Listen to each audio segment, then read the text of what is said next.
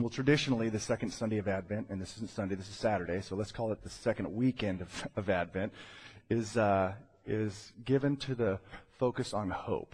And um, we thought, in light of the times, that it would be appropriate for us to, to follow the tradition that the church has established for the last, I don't know, few centuries, and to focus on, on hope. But I will say from the outset that the word hope seems to me so cliche and so tied to Christmas that oftentimes we're so familiar with the idea that we just kind of skate over the top of it without stopping to really think about what it is. And the truth of the matter is, from my perspective, is that hope is one of the most powerful, one of the most profound things that we have in life. And I think if you were to look at the uh, root and at the source of all your decisions and everything you do, you'll find and you'll discover that there's hope driving it. Now, it may be hope in the wrong things, but I think you'll find that hope generates and drives us to decide, drives our, our, um, our lives, what we're looking for, what we're going for. That's, that's what hope does. I reflect even on my own life and think about how hope works, and I realize that it is at the root of pretty much everything, what I'm hoping for. Uh, in the big things as well as the small things, um, the joyful things as well as the not so joyful, painful things. One of the painful things that the Lord in His providence has given me, the malady, everybody has their different physical issues, but I struggle with migraine headaches. My grandfather struggled with them, and I struggle with them. And I'm not talking about your small M I G R A I N E headaches there. We're talking mega headaches. And fortunately, I get them um, once to twice a year. But it comes out of nowhere, and I know it's coming because I start to see spots. And a few minutes after the spots start, I lose peripheral vision. And then I begin to get numbness in my hands. And that's, that's, that's, that's how it starts. And I know that I have about an hour from that point when I first see the spots and lines in Technicolor, that I have about an hour to get into the darkest, most quietest room that I can find. And so usually that's my house. I go home and I walk in the front door and my wife just has to look at me one time and go, uh oh, you got one of the headaches. It's like, yep, I do. So I go upstairs I go into my room. I shut the shades. I shut the door and I pull back the blankets on my bed and I curl up in a position and search and fight and scratch for the place that affords me the least amount of pain. Um, it's amazing what fluffing like an inch of pillow and turning your head slightly and finding that place where it's not quite as painful will do um, for a migraine headache. Now, I have tried um, pretty much everything that you can possibly think of. I've tried Imitrex and Maxalt and Axert and a host of other things, and all it can do is take the edge off. I know that I have to find that little place and just lay there. It's too painful to sleep, so I can't go to sleep, and it's too painful to really think, so you're just laying there. And, um, and it's at that particular time, the only thing that really kind of gets me through those is to know that in four or five hours it's going to be over. And I tell myself over and over, it's going to be over. It's going to be over as you're just laying there trying not to wiggle. And if you wiggle too much, well, then the nausea kind of overflows and you get sick. So that, that for me is like hope drives me through that migraine, even though it's only four or five hours. And I wonder sometimes how people in the church, many of whom struggle with chronic pain that's 24 7, it's not just a four or five hour headache. And by the way, I would gladly take a root canal from a dentist any day over at my headaches. Um, but I'll tell you, people who do that chronic pain and they have 24 7 and they see no relief inside, I wonder sometimes how you do it. But I'd venture to guess, in fact, I would argue in the end, the reason that you continue on is because there's something you're hoping in. And that's, that's the power of, of hope. Um, regardless of what that object is, it's the power of hope in, in life. I think this last election was a testament to the power of hope. You know, the posters that read a new hope. And that was the campaign slogan, right, of uh, Senator Obama, a new hope. And I think in large part, one of the reasons people were compelled to go to the polls and vote the way they did is because they were hoping for something different, hoping to be um, delivered from the crisis that we're in. I mean, most of you know that. That's, it's, it's hope that drove them to the polls to vote the way they did. Now, whether or not that was a misplaced hope, I'll leave that for you to decide and history to decide. But it shows the power of hope. It operates every day in society in the little things and the big things. That's, that's what hope does. It drives us. Um, and that's why it's so important in the, in the scripture. And just to be clear, one of the reasons I think that hope is so powerful is because it is a unique joining together of two powerful qualities in the human spirit. One is faith, and the other one is desire. One does not hope for something that you don't believe is possible. You simply don't. You have a young man who's in search of a bride, scours the earth looking for her. Why? Because he believes she's out there. Or he believes she's possibly out there. Without the belief that it's even possible, there is no hope. So hope has to have this faith component in it. Otherwise, it, it, it's not hope. But it also has this desire component to it, something you want, something that you don't have. Um, same illustration the young man scouring the earth for his bride because he wants her. No one has, um, has hope for or a desire for a headache or a root canal. Um, you desire relief from pain or you desire um, the wife of your dreams. I mean, it's, it's this unique joining together of faith that it's possible and desire for something, a better tomorrow, or some future that you don't yet have. That's the essence of hope. It's faith wedded with desire, wanting something that you don't have. That's the nature of hope. And it lives and breathes in every one of us. And it, it, it catalyzes what we do, what we decide, and how we live. And the question for us is, what is the hope driving our lives? Is it the hope that's two years out? Is it a financial economic upturn? Is that what we're hoping for? Is it we're hoping for a wife or a kid or kids, a family, a car, a bigger house? What is it that we're hoping for that's driving our lives? Because that will tell us in the end who we're worshiping.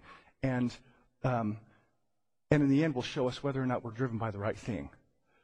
Because in the scripture, there is given to us a hope that kind of stands beyond and larger than the horizons of our own physical life that is supposed to be compelling to life, compelling to live. And that's what Paul's getting at in Romans chapter 5 is this hope that was given to us, brought to us at Christmas, and what it is, and, and, um, and how it grows, and its quality. That's what he talks about here in Romans chapter 5. And it's kind of the subject of, of this text, as I said, and I want us to hope, I want us to uh, uh, live and breathe in it for a moment. And, and I pray by the end, maybe you'll find your, your hope energized and you'll find yourself more joyful and you'll realize that times aren't as dark as they seem and you'll leave here in a spirit of, of worship. This is what Paul writes about hope. Paul, and Apostle Paul, he wrote this little letter here, or it's actually a, quite a large letter, to the church that was living in Rome. And keep in mind the context in which he is writing. The people are living underneath the darkness of a pagan structure. Um, not too friendly to Christianity. So it is a time of crisis for the church here. And in the context of the life in which they were living in pagan Rome, he writes about hope. This is what he says. Therefore, since we have been justified through faith, we have peace with God through our Lord Jesus Christ, through whom we have gained access by faith into this grace in which we now stand. And we rejoice in the hope of the glory of God. Not only so, but we also rejoice in our sufferings because we know that suffering produces perseverance, perseverance, character, and character, hope, and hope does not disappoint us because God has poured out his love into our hearts by the Holy Spirit, whom he has given to us. Those are some profoundly amazing words. But I want you to notice that Paul talks about hope in verses 2, 3, and 4, and 5. And it's predicated upon or based on verse 1 and the first half of verse 2, which talks about Jesus. That is what Jesus has done in coming, being born and living and dying and rising again, is he offers to all who believe justification. Verse 1, that is, we have been justified, that sin is taken away, and the perfection of Jesus is given to us. That we now have peace with God through him. Namely, that things are okay between me and God. I no longer have to fear judgment any longer. We're at peace and then free access to his grace by faith.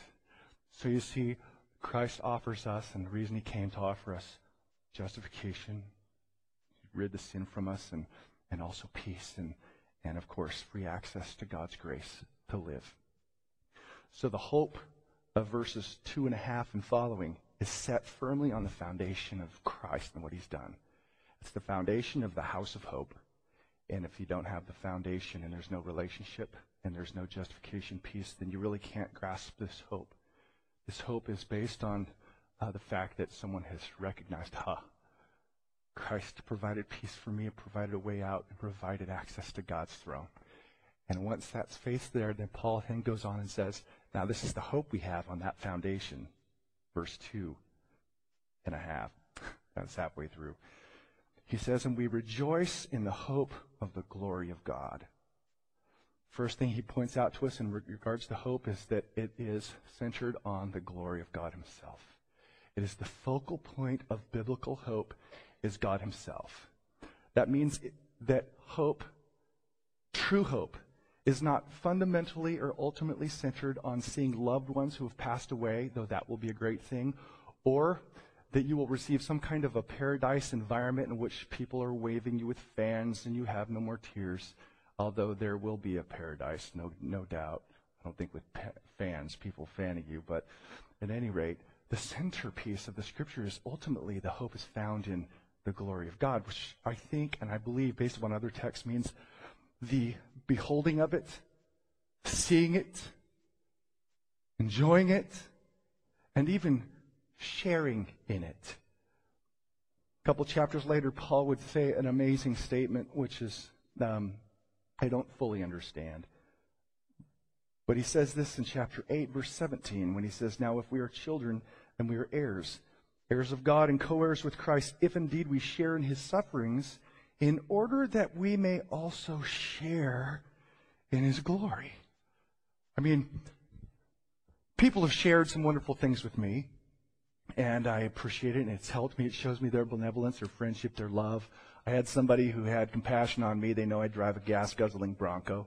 And back when the gas was four bucks a gallon, they said, hey, you can drive our cars to get better gas mileage. It's a minivan and a Corolla. Not exactly manly vehicles like a Bronco, but I was extremely thankful for being able to do that. They shared their possessions with me. They have shared homes with me and shared food with me. And the text here tells us that that God in the end will share his glory with us. I mean, that means that he will share his beauty with us. He'll share his perfections with us. He'll share his wisdom with us and his knowledge with us, his presence with us. It's, it's the culmination of, of, of everything that we were made to be and made to enjoy is, is the presence of God, and he is willing to share it with us. And for Paul, that wasn't simply a, a theological truth to assent and affirm. It was a reality in his life that he looked for with all of his heart. That God is going to share his glory with me. And to share his God's just pretty amazing when you think about it. That is the that is the goal. That is the goal of biblical hope. It's the glory of God. And Paul goes on to, well, he doesn't go on to say, he says that I rejoice. And he actually doesn't say I rejoice, we rejoice. In other words, this wasn't just a concept for Paul, it was a comfort for us. For the church, we rejoice. And the word translated rejoice, normally is translated boast. If you look at it elsewhere in the New Testament, it's the word that means to boast or to brag. And some translations reflect that, which means the idea is that he boasts about it, not out of arrogance, but out of glad confidence. It's like, this is where I'm headed. It's, it's, a kind of boast that someone would have when they, they get their plane tickets to Hawaii and they're telling their friends, I got the plane tickets to Hawaii. Or somebody who has never been on a cruise, who's been given tickets to the Mediterranean to go 12 days and see Rome and Naples and Athens and, and Ephesus. I got tickets. This is where we're headed, you know? It's a, it's a way of, gladly expressing and boasting, not out of arrogance, but of excitement as to what you have. That's where he's saying we rejoice. It's like, I got tickets.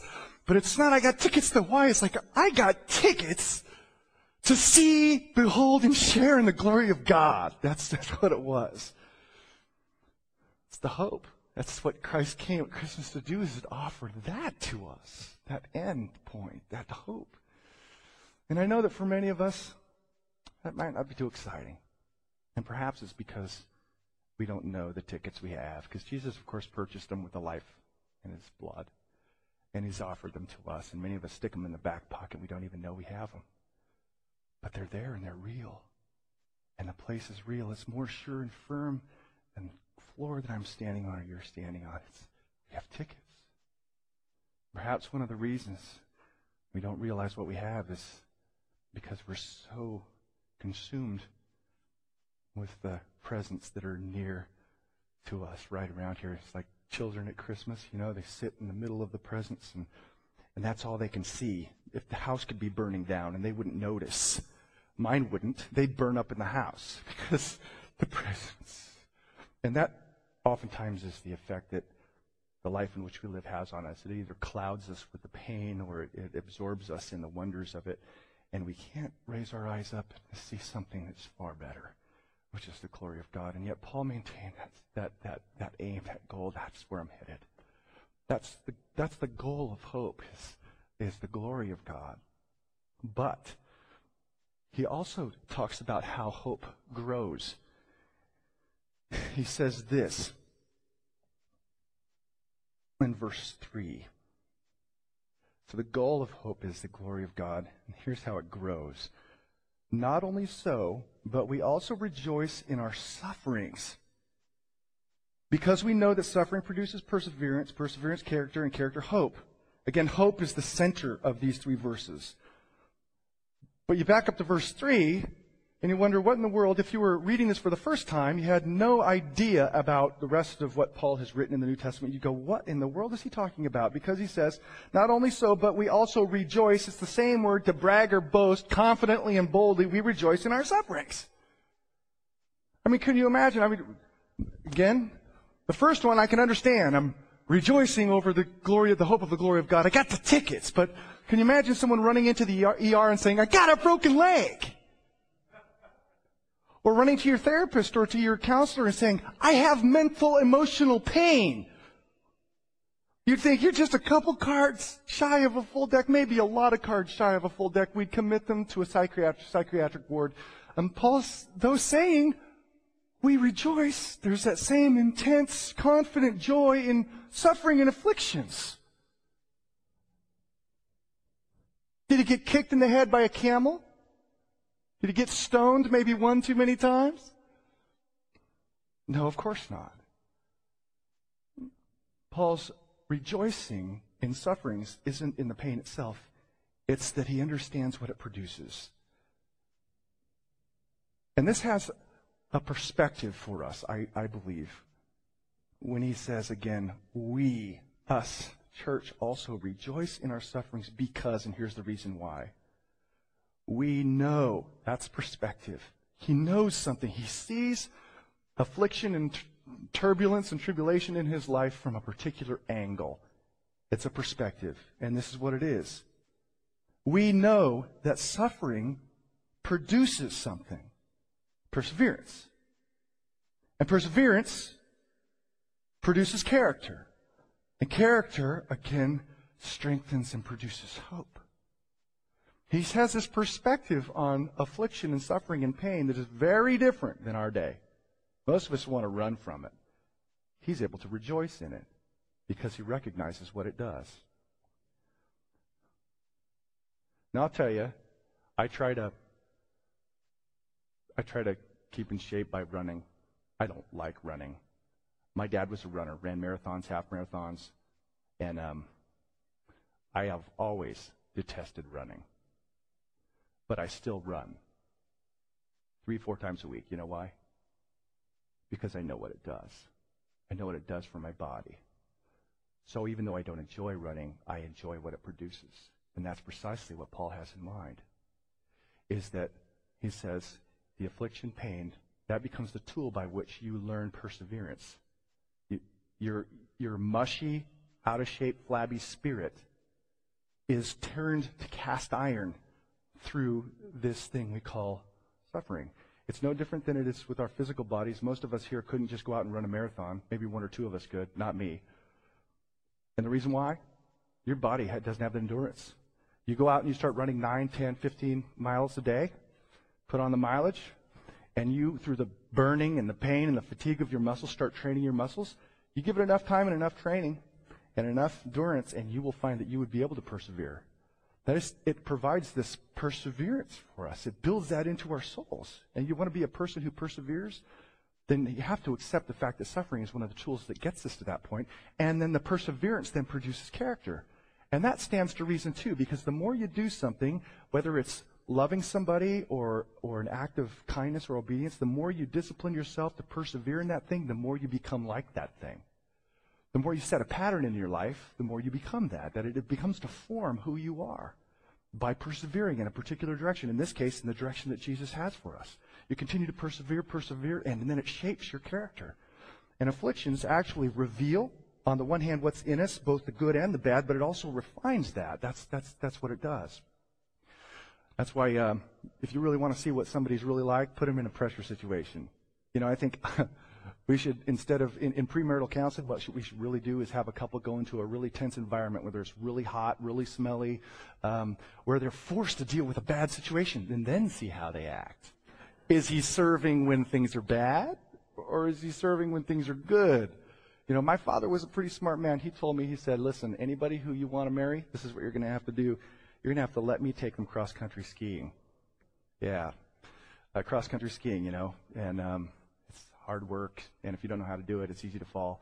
And I remember one poor gal brought home, and my dad said, I'm taking her cross country skiing and she went cross country skiing. She gave it an hour. She had she fell so many times. She finally had had enough. She took off the skis and she stomped back to the car, madder than wet hen.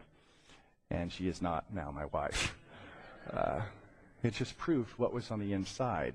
You know, I'll tell you. Sadly enough, I have been on many basketball courts and softball fields where men who come on Sunday well dressed and worshiping the Lord, seeming so nice, all of a sudden revert to this kind of pagan, swearing sailor uh, kind of uh, in the heat of competition. Because that's when it comes out who you are. When, when you really know what you believe and who you are.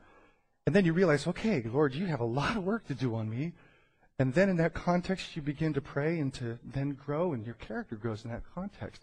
And then the last step, of course, what Paul's really getting to is that affliction, it not only builds perseverance, and that perseverance, that character that we so desperately long for, but in the gut context, it strengthens our hope for the glory of God. That's what it does.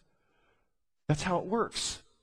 That's how it functions. If you can grab that perspective, imagine if most of us had that perspective now and saw that our own afflictions could be physical, it could be emotional, it could be relational, and we saw them in the perspective as like, oh, God's doing something.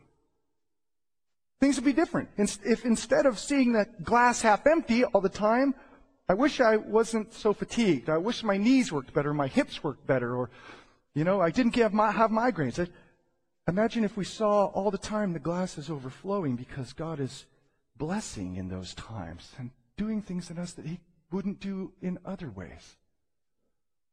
Imagine if you saw two people in the foyer and the one asked the other, and this is typically how we do it as Christians, so how are you today? Another person says, fine, doing great, when they're really not doing great.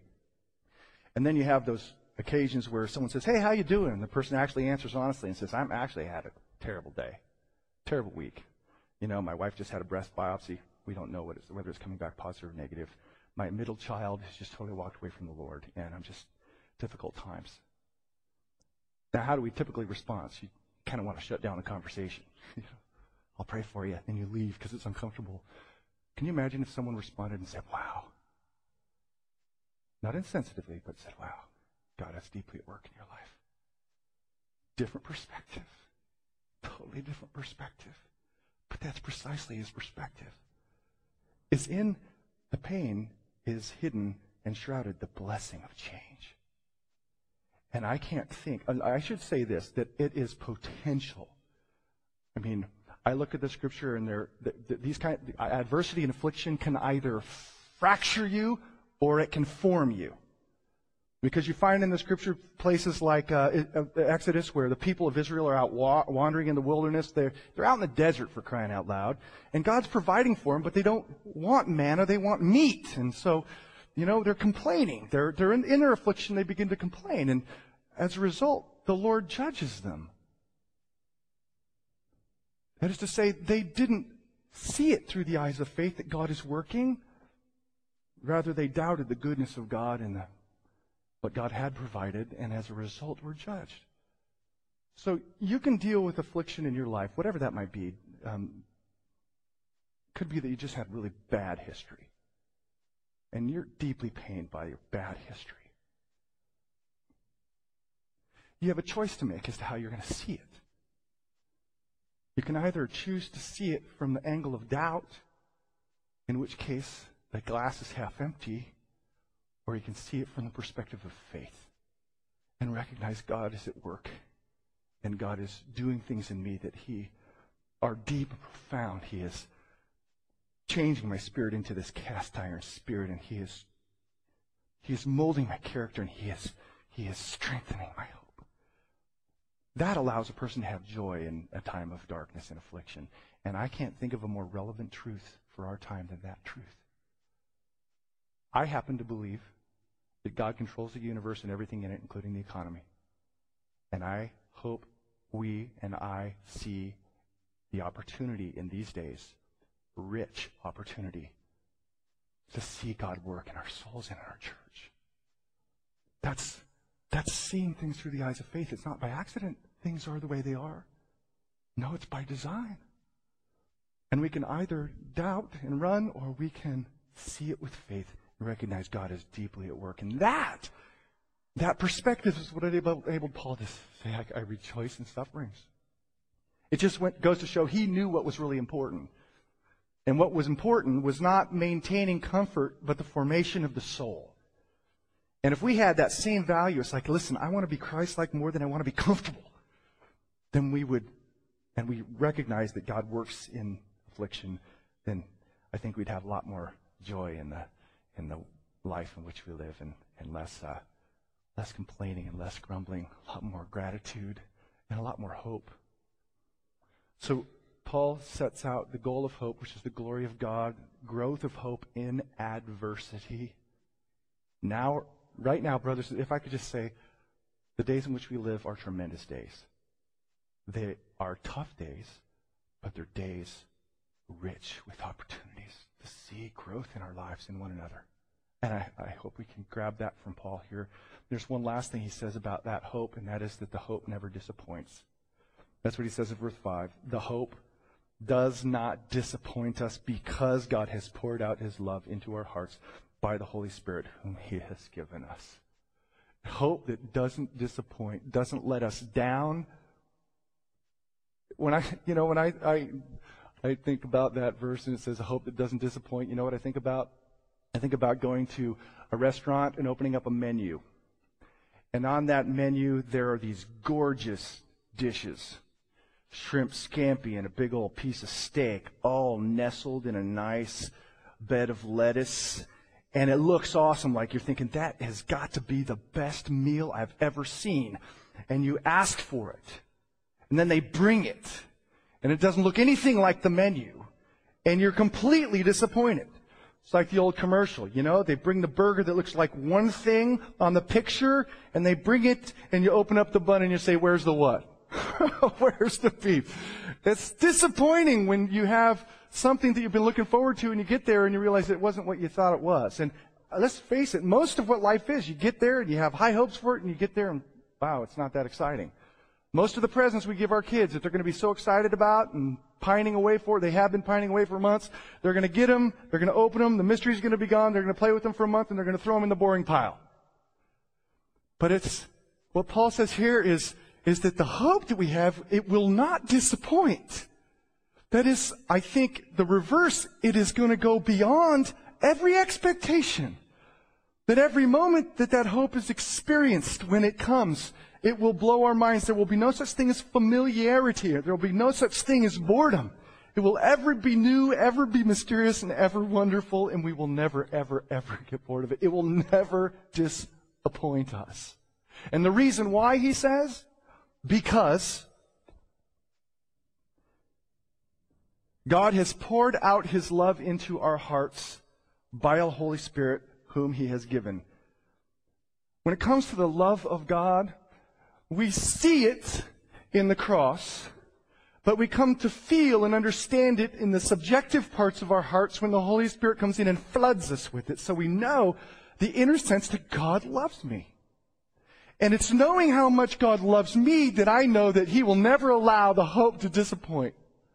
Like a father at Christmas wanting to give his kid a, a, a present doesn't want to disappoint his, his, his kid. Sometimes in this particular day and age we should. But the God who loves us so deeply will never disappoint us with hope. It's like a, it's like there's a big Christmas day coming. There already has been one when it started, but a big Christmas day in which our Father's like, you just, just wait. You just wait. You just set your sights on, on Christmas. Because that Christmas day is going to come and there's going to be this box. And inside it's going to be something of immeasurable mystery. And you're going to get it. Because if there's one thing I know about the God of Scripture, he always exceeds the expectations of his people. God promises Abraham that he'd be a father of a child. And we find by the time we get to the end of the Bible, he is a father of nations. People from every tribe, tongue, and nation are now brought into him, and they call Abraham father by faith because they've been included into the promises. God promised the people of Israel this, this piece of land over in the Middle East. By the time you get to the end of the Bible, it's not just the land in the Middle East that's given to them. It is the entirety of the heavens and the earth that's given to God's people. As God's promises, the hope, when it actually comes, is far better than we can ever imagine. Or we think about God saying, I promise that I will bring you a deliverer, a Messiah. Well, He didn't just give us a man. He, He came Himself, always exceeding the expectations of His people. And that's precisely Paul's point. Whatever you think it is, and there are descriptions of it, whatever you think it is, maximize it or multiply it by a billion, and then you'll start to be in the ballpark. Reminds me of, of, of, of, Pilgrim's Progress. You ever seen Pilgrim's Progress or seen it, read it? If you haven't, you need to read it. It's, it's not as important as the Bible, but it's, it's one of those gifts of history. Um, and it, in it, Pilgrim, who's the, the main character or Christian, he's making his way down the narrow path and he's trying to make to the celestial city. It's this allegory of the Christian life. He goes over the hill of difficulty and has all these temptations, but he stays on the narrow road, ends up doubting Castle at one point and finds God's promises, gets back on the trail. And at one point near the end of the book, he, he finds himself in the mountains of delight or the delightful mountains. And this, the, these shepherds take this pilgrim up on top of this high mountain called Clear. And from there they give him a perspective lens out of which the pilgrim looks, and off in the distance, he can't see it clearly, but off in the distance, he sees the celestial city. And that vision of where he's headed sends he and his friend Hopeful off singing songs of praise and strengthened. Why? Because they see what it is, at least in part. That, brothers and sisters, is, is the hope that doesn't disappoint. So, I don't know. Everybody has different issues in life, but I'll tell you what, if we can manage by the grace of God to raise our eyes up out of the dinginess of the day, to see even a glimpse of the glory of tomorrow, then I think it puts everything in perspective. The good and the bad, because that's where we're headed. The glory of God made possible through Jesus Christ and his death, which is why we celebrate Christmas. I hope, I pray that you will be able to raise your eyes up this evening and tomorrow and know that no matter what happens, no matter what happens, God is doing stuff right now. And to see his work in your life in adversity, to know you're headed someplace awesome, and that hope will never disappoint. Father, that's what we pray for. We pray for the faith. Open the eyes of our faith to see as best as we possibly can off into the distance, off the mountains, and see the celestial city, the place where you have promised to dwell with us and within us and before us. Will you, Lord God, increase our hope and allow us the joy that Paul had in adversity and difficult times to recognize you're doing stuff.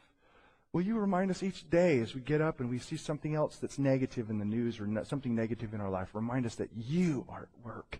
And to trust that and to hope in that and, and to know that, that you have as your great concern for us, not the comfort of life, but to be formed in the image of Jesus. So please, Lord, help us to rejoice in the hope set before us. In Jesus' name, amen.